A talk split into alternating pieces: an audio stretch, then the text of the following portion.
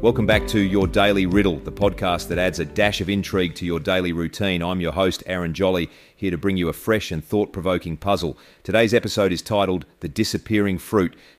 To make sure you catch every word, I will read the riddle twice. Ready? Here it is. If there are three apples and you take away two, how many apples do you have? And here it is again. If there are three apples and you take away two, how many apples do you have? Take a moment to ponder. Feel free to pause the podcast if you need a bit more time.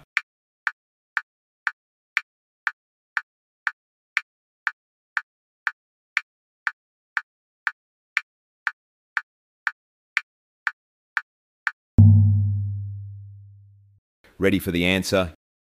You have two apples.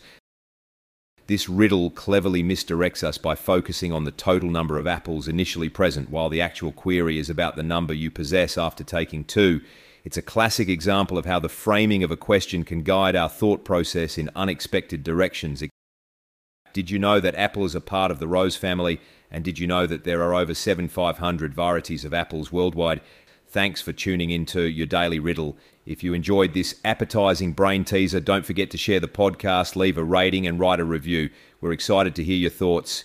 Tune in tomorrow for another riddle to challenge your assumptions and keep your mind sharp. Until then, enjoy the little surprises life throws at you.